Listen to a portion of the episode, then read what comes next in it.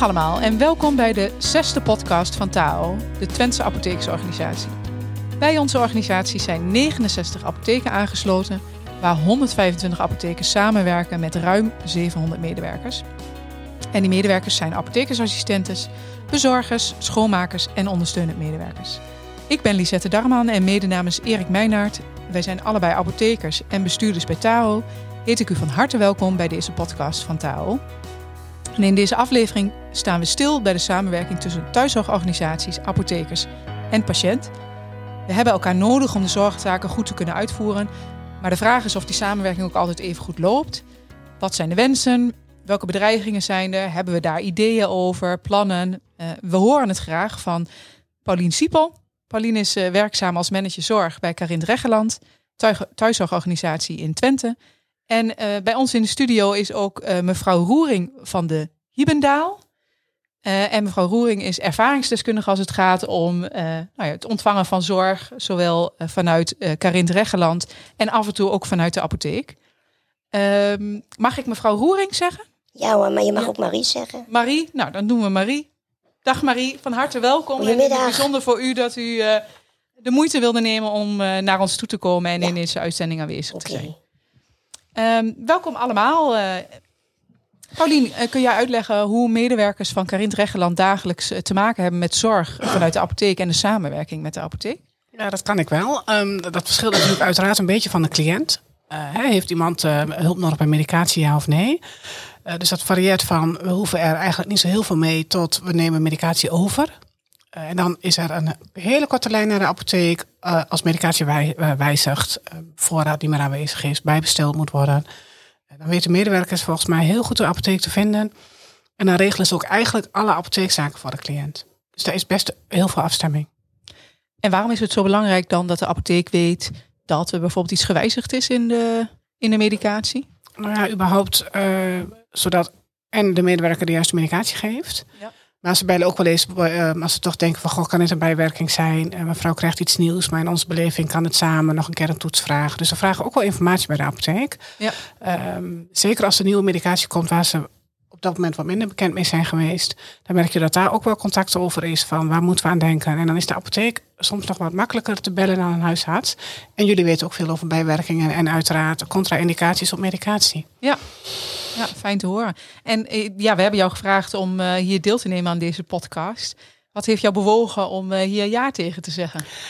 Nou ja, ik merk, ik ben uh, naast managerzorg ook voorzitter van onze medicatiecommissie. En daar heb ik um, vanuit die rol heb ik veel contact met apothekers. En waar wij echt wel op insteken samen met jullie is om die samenwerking uh, alleen maar soepeler te laten lopen. Dus er is een korte lijn op als dingen niet goed gaan. Waar kan het anders? Um, vanuit beide kanten. Hè? Als wij ergens tegenaan lopen, maar ook als jullie ergens tegenaan lopen. Dan merk ik dat jullie ons ook heel goed weten te vinden. En dat maakt volgens mij voor iedereen het werk op zich. Dus of je dan in een apotheek werkt of je werkt bij iemand thuis vanuit de zorg. Maakt het alleen maar makkelijker. En daar hebben wij natuurlijk ook belang bij. Hoe makkelijker onze medewerkers jullie weten te bereiken, huisartsen weten te bereiken, hoe sneller ze de goede zorg kunnen verlenen. Ja, ja dat is goed te horen. Mevrouw Roering, uh, Marie, sorry. Even niks. Het is opvoeding. ja, ja, ja. Nogmaals bijzonder dat u de moeite wilde nemen om bij ons te gast te zijn. Um, zoals ik al zei, heeft u de afgelopen jaren veel te maken gehad met zorg vanuit uh, thuiszorg, vanuit Carint Reggeland. Uh, zou u met ons willen delen hoe u dat ervaart? Ja, ik heb zelf geen zorg, maar Paul, mijn man, heeft wel zorg. En onze ervaringen zijn wel positief. Ja, ja. Er is best wat te regelen. We worden goed geholpen. Ja, ik, nee, ja, wij kunnen niet zeggen van is slecht. Nou, we hebben uh, hier natuurlijk al vaker over. En uh, een van de collega-apothekers waar we onlangs mee in gesprek zaten, en die mening deel ik, die zegt ook, ik zie natuurlijk, mijn patiënten zijn mijn grootste klant, maar daar zit ook heel vaak thuiszorg tussen. Dus eigenlijk is de thuiszorg een van mijn grootste klanten, want daar hebben we de samenwerking intensief mee. Waar zie je daar dingen in het proces gefrustreerd worden? En het heeft dan niets met zozeer volgens mij met onze samenwerking te maken, want die is zeer goedwillend. Maar welke factoren frustreren die zorg in de eerste lijn, waardoor wij als professionals, jullie vanuit de thuiszorg, wij vanuit de openbare farmacie, eigenlijk gezamenlijk gefrustreerd worden. Heb je daar zo uh, voorbeelden van? Jawel, die hebben we wel. Die hebben we ook al eens besproken. Uh, dan heb je denk, nou ja, denk aan hulpmiddelen. Hè? Uh, ik weet niet hoeveel jaar geleden dan ging, alles, ging er heel veel via de apotheek. Mm -hmm. Dus kon ook die medewerker die bij een cliënt veel zorg overneemt en dus veel voor die cliënt moet regelen, kon via de apotheek naast de medicijnen ook heel veel hulpmiddelen regelen. Ja. Dat is natuurlijk de laatste jaren dan vanuit de zorgverzekeraars anders geregeld. Waardoor ze nu naar een andere organisatie moeten voor de hulpmiddelen. Dat duurt dan soms wat langer. Er zit een langere leeftijd op. Terwijl voorheen gingen ze bij jullie langs, liepen even naar binnen en hadden het geregeld. Ja. Um, Konden het hoeveel stuks pakken, zoveel je nodig had. Precies. En dan werd het uit jullie even afgetikt en dan hè, de, de rekening die kwam wel. Ja. Um, daar merk je wel dat dat wel voor, nou ja, ook voor medewerkers ingewikkeld is. Want nou ja, je moet opeens en naar een andere organisatie. Het duurt langer. Je wilt die cliënt zo snel mogelijk helpen. Daar zie ik wel veranderingen die um, nou ja, niet altijd helpend zijn voor uh, snelle en juiste zorgverlening. Uh, en medewerkers ook tijd kost, want ze moeten opeens met andere organisaties gaan afstemmen. Ja. En heeft dit dan ook nog invloed op de samenwerking onderling? Want ik kan me ook voorstellen dat het nog wel uh, wat frustraties met zich mee brengt. Niet dat ik merk, maar kijk ook jullie even aan. Niet dat ik merk, want medewerkers weten dat jullie dat niet meer zomaar kunnen leveren. Dan moet je dan wel heel duidelijk in zijn dat dat gewoon hè, gewijzigd is. Um, maar je, levert, je ziet wel dat het soms um, onduidelijkheid geeft. Ja. Zeker waar je hebt dat uh, een, een zorgverzekeraar ook nog niet heeft gecontracteerd. Dat medewerkers echt moeten nadenken van... hé, hey, maar bij deze zorgverzekeraar mag ik wel daar naartoe, ja. bij een andere niet. Dus dat levert eigenlijk allemaal extra administratie op voor medewerkers. Dus eigenlijk zeg je, het kost ons veel meer tijd. Uh, het proces wordt er niet makkelijker door. En je kunt je afvragen of de zorg om de patiënten wel zoveel beter uh, door wordt. Dan ga ik even de zorginkoper spelen bij een verzekeraar. Ja, ik moet die polis heel laag houden in kosten. Het is veel goedkoper geworden. Dat veel, dat hebben we nog nooit cijfermatig onderbouwd gezien trouwens. Dus dat is ook een emotioneel argument volgens mij. We hebben wel eens opgevraagd bij een van de grootste verzekeraars. Wat is nu je volume dan? Want daar hebben ze het, dat antwoord krijg je dus niet. Maar uh, aan de andere kant kost het in de eerste lijn dus meer tijd. Dat, ja, dat heb ik ook nooit onderzocht, maar ik ga ervan uit. Het lijkt me logisch dat het meer tijd kost. Ja. En wat zie je bij de mensen thuis die uh, centraal beleverd worden door uh, landelijk leverende partijen? Kom je nog makkelijk bij die mensen door de voordeur naar binnen? Als het gaat om hoeveelheden kunst- en hulpmiddelen die daar staan en voorraad die daar gevormd wordt? Ja, kijk, Zet het even extra zwaar aan. Hè? Maar, wat je soms ziet is dat wij natuurlijk afspraken hebben over leveringen. Nou ja, ik noem even incontinentiemateriaal. Ja, dan zie je soms wel dat er bij, bij uh, cliënten, omdat er periodiek geleverd wordt, een gang vol met dozen staat. Oh, hè? Omdat dan niet elke week wat geleverd wordt, maar één keer in de drie maanden, weet ik veel. Um, ja, en daar heeft natuurlijk zeker oudere cliënten wonen niet altijd even ruim. Ja, dat vraagt soms wel wat. Ja. Uh, en als iemand dan overlijdt, staat er een hele voorraad in huis. Dus hoe ga je daar dan weer mee om? Ja. Dus daar zie ik wel af en toe uh, gekke situaties. Ja. En je, uh, je footprinten wordt er ook niet heel veel kleiner van hè, met die voorraden. De duurzaamheid. Ja, de duurzaamheid ja. bedoel ik inderdaad. Ja. Ja. Maar ja, die speelt ook op een andere manier. Hè? Als je kijkt hoeveel medicatie ongeopend terug gaat naar de apotheek. Ja. En dan niet meer uitgeleverd mag worden. Ja, terwijl er misschien wel een tekort van is. Hè? Daar Ja. hebben we natuurlijk ook mee te maken. Ja, dat is goed, wel- dat is weer een andere podcast. En dat komt in iedere podcast terug. Ja, het is Maakt wel niet, een eh, Dus het is wel een heel urgent probleem. Ja. Wat voorlopig niet vanaf zijn. Maar daar zeg je wel een dingetje inderdaad. Ja, wij zijn vanuit duurzaamheid wel aan het kijken. Kan dat anders? Ja. Als ik zie wat wij in eh retour doen, naar, eh, nou ja, daar weet ik de wijk, heb ik helemaal niet al het zicht op. Maar ik neem aan ook naar, naar, in, naar apothekers in de wijk. Zeker. Wat wij retour doen naar medicatie. Zeker. Dat Op- is echt veel. Hoe goedkoop het ook is in Nederland, in de openbare apotheek. Het gaat om, volgens mij, eh, de laatste getallen, gaat om een paar honderd miljoen aan geneesmiddelen. Wat teruggaat naar de apotheek. Waar je eigenlijk zou kunnen zeggen, we zouden het nu in kunnen zetten. Maar door wetgeving en controle erop, ja, mag je niet. Mogen wij het ook niet. Nou, er wordt wel nu eh, onderzoek naar gedaan. Hè? Dus er worden initiatieven opgestart om te kijken, van, ja, kunnen we dat toch niet doen? Want dan, het is eigenlijk van de zotte dat je inderdaad een medicijnschaarste hebt. Dat er aan de ene kant medicatie retour komt, ongeopend, bewijs van de dag daarvoor nog uitgegeven. En dat je die wettelijk gezien eigenlijk niet meer mag gebruiken. eh, terwijl je het wel heel hard nodig hebt. Ja. Dus Ja. eigenlijk, ik weet dat daar wel initiatieven nu voor zijn. Maar goed, ja, daar geldt, dan moet wet en regelgeving aangepast worden. En dat is niet morgen geregeld. We hebben het in de eerste lijnzorg eh, vaak over de gouden driehoek. Huisarts, thuiszorg, apotheek. Wat houdt die driehoek eh, wat jou betreft in, Erik? Wat die driehoek wat mij betreft inhoudt. Nou, ik vind hem heel eh, symbool staan voor het feit dat je daarmee de zorg direct dicht bij de patiënt hè, eh, omheen organiseert. Want het zijn eh, drie partijen die in de wijk in principe gewoon allemaal vertegenwoordigd zijn. die alle drie vanuit hun eigen expertise die zorg leveren aan die patiënt. De arts natuurlijk als regiehouder, indicatiesteller en dan doorverwijzen naar of thuiszorg of apotheek of beide. En daar is het heel erg van belang. Daarom, ja, ik vind ja, gouden driehoek. Goudprijs gaat op dit moment ook omhoog, begreep ik uit het financiële dagblad. Maar het is een gouden driehoek. Waardoor je, uh, als die relatie goed is, en dat is die in de wijk, kun je ook op basis van de verschillende dossiers die er zijn, die zodanig goed bij elkaar brengen, dat de patiënt uiteindelijk daardoor de beste zorg krijgt. Dus ik vind het een hele sterke driehoek. Die trouwens ook door de overheid onderschreven wordt. Als je kijkt naar alle uh, waardegerichte zorg en al die rapporten die nu liggen. Zorg in de wijk, zorg lokaal, regionaal. En andere tijds fietsen ze dan in één keer weer met allerlei landelijke initiatieven erin. Denk, hoe, hoe kan dat nu? Dus dat is voor mij de gouden driehoek.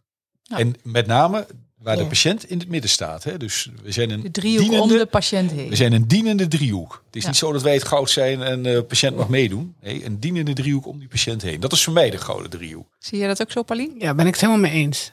En je hebt elkaar ook heel hard nodig in de driehoek om inderdaad te zorgen dat en alle zorgtijdig, maar ook de medicatie, de hulpmiddelen, noem maar op, um, heb je elkaar nodig. Ja. Ik heb er nog een voorbeeld van van de week. Ja. Dus we bij iemand thuis komen en dan zie je gewoon, er ligt voorraad op tafel die al lang op had moeten zijn. Uh, verschillende medicatie die door elkaar gebruikt ja. wordt, wat eigenlijk niet de bedoeling is. Vaak dat de partner zelf ook al zegt, gaat niet goed.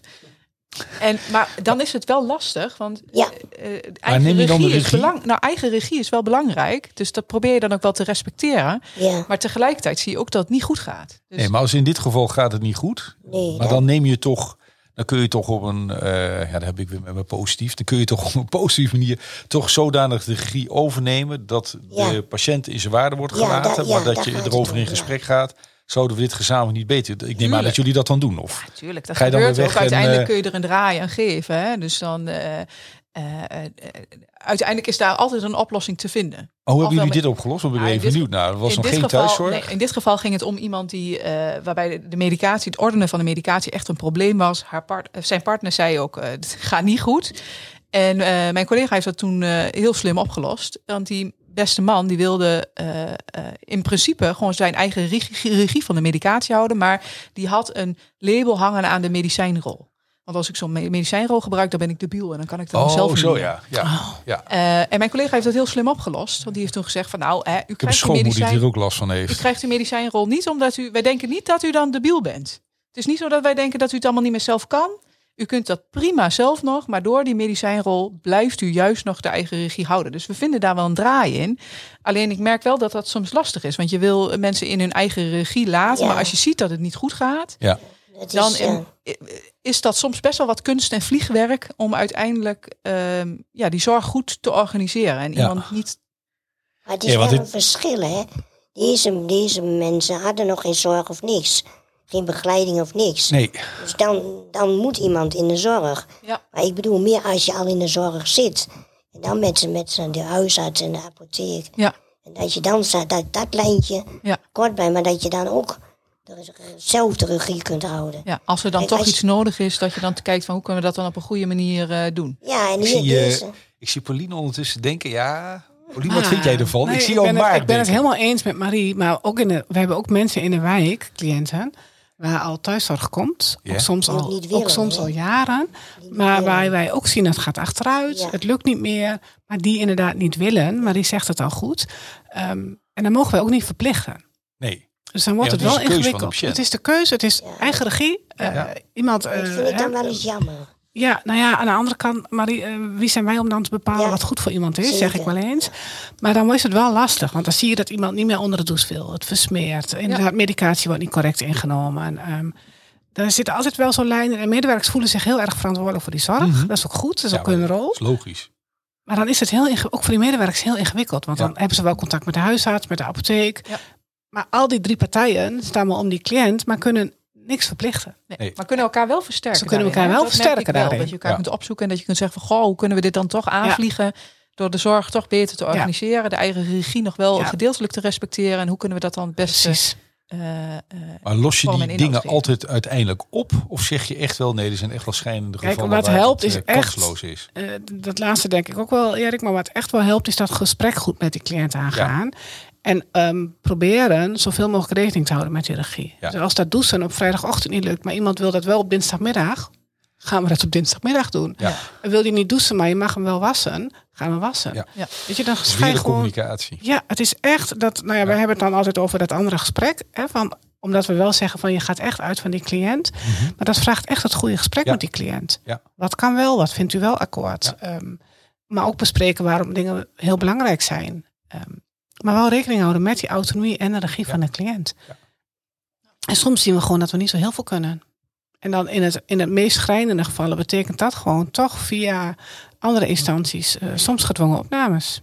Ja, want dat wat we ook net vragen, wat wordt dan het scenario? Want op een gegeven moment ja, moet er iets gebeuren. Is er dan nog familie in de buurt die eh, nog invloed kan hebben? Ja, Eh, dat, dat, dat, daar wordt natuurlijk ook contact mee gezocht waar Ja. dat kan. Hè? Want wij mogen niet zomaar met familiecontact oh, nee, opnemen. natuurlijk niet vanuit de AVG. Precies, dus dan moet er echt een eerste contactpersoon zijn. Is die er niet, wordt het dan ingewikkelder.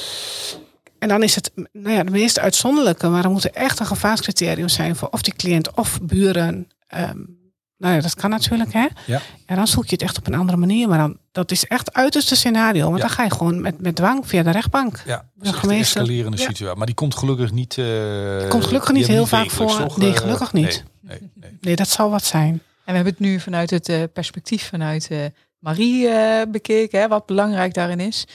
Als we kijken naar eh, de thuiszorgmedewerkers en de, de beeldvorming en het imago rondom de thuiszorgmedewerkers, hoe zit het daarmee? Nou als je de kranten leest, dan staat het alleen maar over dat er werkdruk is en eh hoog verzuim. Nou, dat, dat hoog verzuim herken ik, werkdruk is natuurlijk ook. Maar ik, wat ik wel mooi vind, is dat de medewerkers bij ons, wat wij zien, is ze werken vooral met hun hart en met veel liefde voor de cliënt. En daarmee ook wel met heel veel plezier. En ehm, ja, dan is de werkdruk. ehm, maar ja, het is die werkbeleving en dat het voor de klant doen, hè, dat doel voor die cliënt ja, ik zie daar wel echt met passie mensen werken. Ja. En dat vind ik wel heel mooi om te zien. Ja, mag ik nog een onverwachte vraag Jij mag nog een opwachtse vraag stellen, Erik. Wat heb je meegenomen? Nou hij, is eigenlijk, hij, is, nou, hij is eigenlijk niet zo onverwachts, maar het ligt wel in het verlengde wat we tegen elkaar zeggen. eh, of wat we hier met elkaar nu eh, bespreken. We hebben ook wel een paar knelpunten eh, benoemd. En je hebt natuurlijk hele specifieke situaties, zoals eh, de terminale zorg, die heel intensief is. Eh, je hebt situaties waarin wij gezamenlijk een heel fantastisch mooi wondformularium opzetten. Maar waar we, ja, ik kan de vraag nu al bijna zelf gaan beantwoorden. Maar wat zou het ideaalbeeld daarin zijn? Om dat weer zodanig georganiseerd te krijgen dat we in die gouden driehoek de beste zorg kunnen leveren. En volgens mij wil die gouden driehoek dat heel graag. Maar er zijn anderen die dat proces toch deels... Dus, dus wat zou voor jou het ideaalbeeld zijn, eh Paulien, als het gaat om de, de tools die we daarbij inzetten, kunst en hulpmiddelen en dergelijke, omdat we zo georganiseerd krijgen, zeggen, nu loopt het als een trein. En kunnen wij de tijd besteden en daar waar we moeten besteden, namelijk de beste zorg voor de patiënt. Dus wat zou jouw ideaalbeeld dan zijn? Volgens mij ga ik dan iets heel ouderwets zeggen. Eén loket of zo. Alles onder één dak. Ja. Nou ja, weet je, in elk geval zodanig dat het voor, of het nou voor huisarts, apotheek of me- medewerker in de thuiszorg hebben, dat het makkelijk bereikbaar en makkelijk vindbaar is. En dat ze niet moeten nadenken, waar moet ik het gaan halen? Ja. En kan ik dat op vrijdagmiddag ook nog regelen of moet ik wachten tot maandagochtend? Ja. Ehm, dat het gewoon voor iedereen heel helder en transparant is hoe dingen te regelen zijn. Dus laten we terug naar het, jij noemt het ouderwetse model, maar sommige dingen van vroeger blijven ook steeds tegenwoordig nog heel modern. Ja. En eh, heel goed, laten we zorgen dat we die zorg weer eh, dicht bij huis krijgen. Nou ja, dicht bij huis is een mooi term. Maar is dat ook jouw beeld, Erik? Want je zegt wel mooi bij mij, maar eh, jij kon hem al bijna beantwoorden, zei je net. Ja, nou, kijk, ja, zullen dan andere mensen zeggen, stelt een suggestieve vraag. Nou, dat doe ik niet aan. Ik stel volgens mij een open vraag. Maar dat terzijde, is een hele interessante discussie ook. Nee, nou ja, kijk, dit, dit speelt natuurlijk landelijk. Hier lopen we allemaal tegenaan. Want iedereen wordt er een beetje gestoord van dat er landelijke leveranciers dwars doorheen lopen, zogenaamd op prijs. Terwijl iedereen in de organisatie om Marie en al haar andere lotgenoten En je heen. merkt het ook, hè? Heel, ja, we- Als het niet goed loopt in de organisatie, merk je dat als patiënt. ja, Cliënt, hoe je het zeggen wil. Je voelt dat gewoon van, het loopt niet. En dan voel je als, ja, ik heb er niet zo heel veel last van, maar je, je- jij bent daar kwetsbaar. ja, Jij kunt daar dan verder niks aan doen. Ja. En dan loopt het niet en dan zie je frustratie. En dan En afhankelijk bent u denk ik afhankelijk. dan En dan voel- komt dat nog weer vers- versterkt naar voren. Dus Nou, Ja. en, het, en het hoopvolle is wel dat het steeds meer weer op de agenda staat. Hè. Er is steeds meer discussie over. Maar ik denk dat we elkaar vanuit die driehoek eh, nog kunnen versterken in het belang van eh Marie en haar Ja. lotgenoten. Om te zorgen dat we er echt de regie weer in krijgen. En ik durf echt te stellen hier, het zal er niet duurder door worden. Sterker nog, ik denk dat het er goed Uiteindelijk koper wel, wordt. En dat de patiënt nog betere zorg ervaart. Die we al met z'n allen stinkend goed proberen te leveren. Dus eh, Ik zag u net, eh, eh, eh, toen Pauline aan het woord was, zag ik u net eh, veelvuldig knikken. Ja, ja, Marie. nee, nee, u bent het er helemaal mee eens? Ik ben het er wel mee, ja. En eh, het moet wat makkelijker allemaal. Ja. En ik heb ook wel eens het gevoel dat elke organisatie zijn eigen dingetje doet. ja, En zijn eigen... dat is ook wel een leuk onderwerp. Misschien moeten we dan maar weer erbij vragen. Nee, dan gaan we het over domein, domeindenken hebben in, eh, in de zorg. Dat is ook wel een spannend maar, onderwerp. Maar dat gaan we nou niet meer doen. dat, Nee, maar dat gevoel heb ik wel eens. Iedereen zijn eigen, eigen verantwoordelijkheden. Waardoor de samenwerking wel eens een beetje Nou, ongeluk schort. Marie, ik denk dat je daar wel een punt hebt. En wat daar denk ik niet in helpt, als je het dan nog, toch nog hebt over een ideaal plaatje. ehm, dat we natuurlijk ook allemaal met verschillende financieringsvormen te Ja. maken hebben. Alles is Dus als- ingewikkeld. Ja, dus als thuis nog iets wil, van de apotheker zegt, ja, maar dat kan ik bij deze cliënt niet declareren, dus het kan niet, of de huisarts dat zegt bedoel- dat, dan wordt het al wel wat ingewikkeld. Ja. Dus ook dat speelt mee. Ja, dus eigenlijk zeg je, eh, en daar ben ik het helemaal mee eens hoor. En dan wil ik niks te kwaad van verzekeraars, helemaal niet. Maar eigenlijk is het raar dat we een differentiatie hebben. Dat je bij de ene verzekeraar dit wel kan doen. En bij de andere verzekerde patiënt Ja. dat niet kan doen. Dan hebben we het helemaal niet meer over eh, solidariteit en allemaal hetzelfde zorgproduct. Nee, dan is die bepaald op basis van een polis zoals die is ingericht. En daar gaat het natuurlijk eigenlijk helemaal nergens over. Want niemand van ons heeft tijd om daarop te gaan letten. Om die selectie te doen. Oh, sorry mevrouw, hier houdt het op. Eh, nee, de luier moeten we nu even helemaal zelf doen. Want u zit bij die verzekeraar. Ja. Dat is eigenlijk heel maf. Uiteindelijk is het ook een mooie oproep, en die gebruik ik dan maar als afsluiter eh, van Marie, om eh, toch wat meer, nog meer met elkaar samen te werken. En Ja. niet alleen maar vanuit je eigen eh, Ja, perceptie Ja. te, te handelen. Dus ik denk dat vragen dat naar een, ideeën van de mensen zelf. ja, Hoe denk je er zelf over? ja, ja. Heb je zelf al een idee? ja, ik denk dat dat een hele mooie boodschap is om, eh, om ook mee te geven aan de luisteraars. Iedereen die eh, hopelijk deze podcast meemaakt. Maar we zijn het half uur alweer door, dus we moeten eh, helaas afronden. Eh Paulien Siepel, manager zorg van Karin Reggeland. En Marie Roering, dit keer goed gedaan. En Erik Meenaert, voorzitter van de Twentse Apotheeksorganisatie. Dank voor jullie aandeel in deze podcast. Mijn naam is Lisette Darman en samen met Erik spreek ik u graag binnenkort weer in de zevende podcast van Taal. Graag tot dan!